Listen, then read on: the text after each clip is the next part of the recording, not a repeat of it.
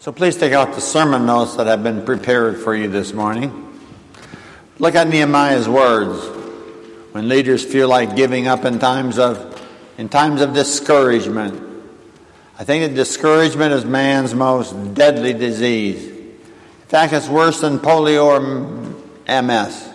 It's worse than AIDS. It's, discouragement is man's most deadly disease. Because in your notes, number one, it's universal. Discouragement is universal. Everybody gets discouraged. It's man's most deadly disease. Number two, because it is also contagious. If you're around someone who is discouraged, you, can get discouraged fairly quickly. It's contagious. But there's good news for the disease of discouragement. Number three in your notes, it's curable. Discouragement is universal, it is contagious, but it is curable. Bill Russell made this statement winners never give up in a slump, but they just keep on riding it out. So, what do you do when you feel like giving up? Life has its ups and downs. Everybody has their off days. Maybe you have just had an off week you feel like giving up. You ask yourself, is it worth it? I think one of the reasons that the book of Nehemiah is in the Bible is that this story gives us the cures and the causes of discouragement. Let's look at Nehemiah chapter 4. When, when Sanballat heard that we were rebuilding the wall, he became angry and was greatly incensed. So we built the wall till all of it had reached half its height for the people worked with all their hearts. See, Nehemiah had led some Jewish people from exile back to Jerusalem to rebuild the wall around the city of Jerusalem. And they built it to half its height. So Nehemiah writes Meanwhile, the people in Judah said, The strength of the laborers is giving out, and there is so much rubble, we cannot rebuild the wall. In this chapter, we have three causes of discouragement. They started, they got going on the project, but about halfway, the project, they began get feeling discouragement. Three reasons. Number one in your notes, the first cause of discouragement is fatigue. Look at Nehemiah 4:10. The strength of the laborers is giving out. So the number one cause of discouragement is fatigue. We just wear out. They had worked a long time. They were physically exhausted. They were tired. They were weary. They were worn down. And when you're physically down, it's very difficult to be emotionally and spiritually up. When I run into people who are discouraged, I kind of want to tell them, get some rest.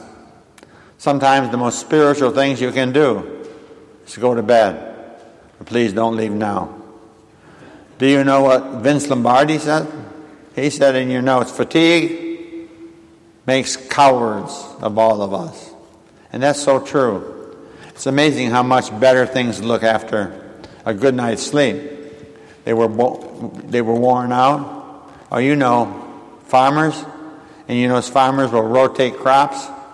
They leave some of the land fallow. They rest a portion of the land. Every farmer knows that land has to change of crops and has rested for will produce a greater harvest. So you actually need periodic rest.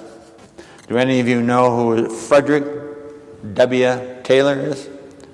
You ought to thank him. Fred W. Taylor, in 1898, in your notes, he did a scientific study that proved the workplace people would produce more if they had periodic breaks. So Fred Taylor gave us breaks. Your coffee break. Thank Fred Taylor. People work better when they have rest. When, when does fatigue usually set in then? Well, the Bible says when the wall has reached about what? Half its height. Fatigue comes about the midpoint. Everybody has energy when you get started. It's a new project, new problem, new solutions. You work with all your heart at the start. But as the newness of the project begins to wear off, you get bored. You start getting tired. Fatigue begins to set in. Whenever you are climbing a mountain, you get about halfway up, turn around and look back, then you look forward to see how far it is to the top yet. You get discouraged. Fatigue comes at the midpoint. And that's why many people do not complete things. And you notice number two, there's a second cause for discouragement, and that is frustration. So look at Nehemiah 4, verse 10. And there is so much rubble that this is the litter and the debris. Whenever you're in a building program, there's trash and rubble. The people are rebuilding the wall. There are broken pieces, parts of the old wall all around. It became frustrating to have the wall over and around all this rubble. Have you ever tried to live in a house that you're remodeling at the same time? It can be pretty frustrating. The rubble keeps building up. Begins to look like the work. It's just never going to get done. How many of you have jobs? Be honest. How many of you have jobs, the kind of jobs that your work just never, never finishes? Raise your hand if you have one of those jobs. You know what frustration is like. It's frustrating. And you know, when your work is never done, when your work is never done, it's frustrating. That can cause discouragement. Trash seems to multiply. Have you noticed that? It's kind of like rabbits, multiplies. People also have rubble in their lives that keep them from reaching their goals. What's the rubble in your life? Well, rubbles are really trivial things in your life to keep you from reaching your goals. And you know, rubble in life are time wasters. Time wasters like television and certain habits. It just takes up all your time. Fatigue causes discouragement. Frustration causes discouragement. Number three in your notes. Third cause of discouragement failure. Look at Nehemiah 4, verse 10 again. We cannot rebuild the wall. They were saying that we should never have even tried to rebuild these walls. It's ridiculous. Who are we that we think we could ever finish this project? They did not meet their original deadline. They failed and became discouraged. Failure causes discouragement. So we have fatigue, frustration, and failure. They lose their enthusiasm. Their confidence goes down the drain. They lose heart. So the question is, how do you react to failures? How, what do you do with setbacks? When things don't get accomplished on time, when your plans collapse, when you don't meet your original goals, do you give in to self pity? Or do you blame yourself? Or do you blame other people? Do you start complaining? Just about the time when I think I'm going to make ends meet, somebody will move the ends. Winners. Winners see failure only as a temporary setback. We have the supreme example from Jesus. Jesus came into the world to set up his kingdom in the hearts of his people. They rejected him, they mocked him, they put him on trial, crucified him on the cross. It looked like a bad Friday. It was only temporary. Jesus paid the price for man's sin. He endured all of God's wrath on the cross. On the third day, Jesus arose from the tomb. We celebrate then a Good Friday because of the resurrection. Our days of crucifixion are turned to the days of resurrection in Christ. So we want to look at the antidote to the causes of discouragement. We have three practical cures for discouragement. The first thing that Nehemiah did was to give rest to everybody. He proclaimed some holidays. So in your notes, if you are discouraged, number one, just rest your body. Rest your body. And it's amazing how much better things look just after a good night's sleep. Look at Psalm 127, verse 2. Please read it with me together out loud. God wants his loved ones to get their proper rest. Some of you need to underline that. Put it on your refrigerator. The Bible says that it's vain for you to rise up early and stay up late. Look at Psalm 119. You made my body, Lord. Now give me sense to heed your laws. And what does that mean? It means that eat right, you get your sleep, You exercise, you relax, balance. Rest is so important. God even put rest in the big Ten Commandments. Every seventh day you are to rest. If you ignore God's will, you suffer consequences. Which commandment talks about rest? In your notes, it's the third commandment. On this day of rest, you rest your bodies, but you also feed your spirits. See, God says, remember the Sabbath day to keep it holy. Then Martin Luther writes, we do that when we do not despise preaching and His Word, hold it sacred, gladly hear and learn it. So, first of all, we rest. Number two in your notes, you reorganize your life. In order to overcome discouragement, you need to reorganize your life. Look at Nehemiah 4, verse 4, 13. After Nehemiah saw that the people were discouraged, he said, Therefore I stationed some of the people behind the lowest points of the wall at their exposed places, posting them by families. What did Nehemiah do? He said, Some of you go over there, and some of you go over there. Let's get together in groups of families. We're not going to give up. We're going to get into organized groups of families. So Nehemiah did, did not give up on his goal. He reorganized. Here's the point you in your note encouragement. Encouragement comes through small groups.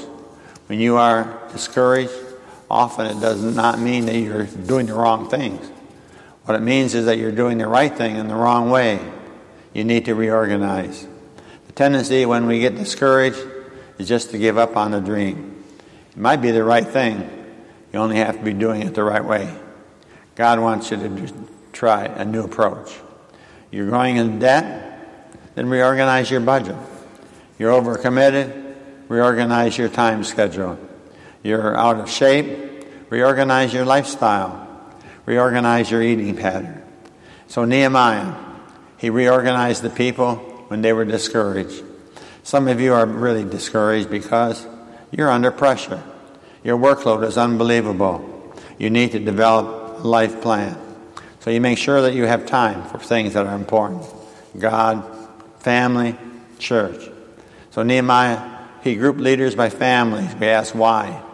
Because we need each other. We need God, we need the church, and we need fellow Christians. The Bible uses the word one another, one another over and over. It says to serve one another, love one another, help one another, care for one another, pray for one another, greet one another, encourage one another. That phrase, one another, is used in the New Testament in your notes 50 different times. See, we need support. When you're out there as, as a lone ranger, you'll become discouraged quickly. We need each other. So you join a Bible class. You get involved so that you have other people who are supporting you. Nehemiah stationed them by families. The number one characteristic of survivors in critical times, why they can actually stay alive, is that they wanted to see their kids grow up. They wanted to be with their spouses again. They stayed alive because people were counting on them. There was a support group that gave them the motivation to hang in there and not give up. So, number one, rest your body. Two, reorganize your life. Number three, in your notes, remember the Lord. When you, you are discouraged, remember the Lord. Look at Nehemiah 4, verse 14. Nehemiah said to them, Don't be afraid of them. Remember the Lord, who is great and awesome. So you rest your body, reorganize your life, and you remember the Lord. What is he saying here? In your notes, refocus on Jesus.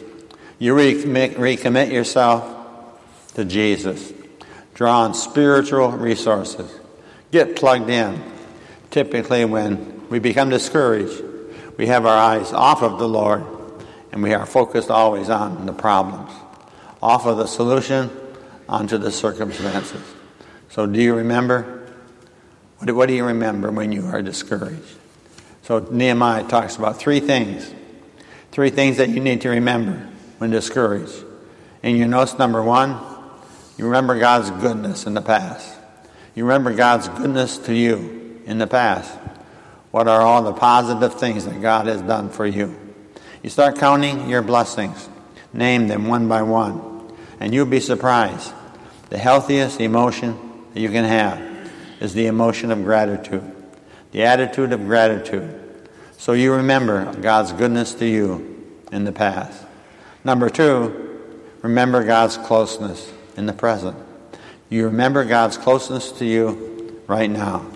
Jesus said, I am with you always. I will never leave you nor forsake you. You are never without Jesus. Open your eyes and see the closeness of God in the present. God is with you in every circumstance in your life. You're never in this situation alone. Never. So, number one, remember God's goodness in the past. Number two, remember God's closeness in the present.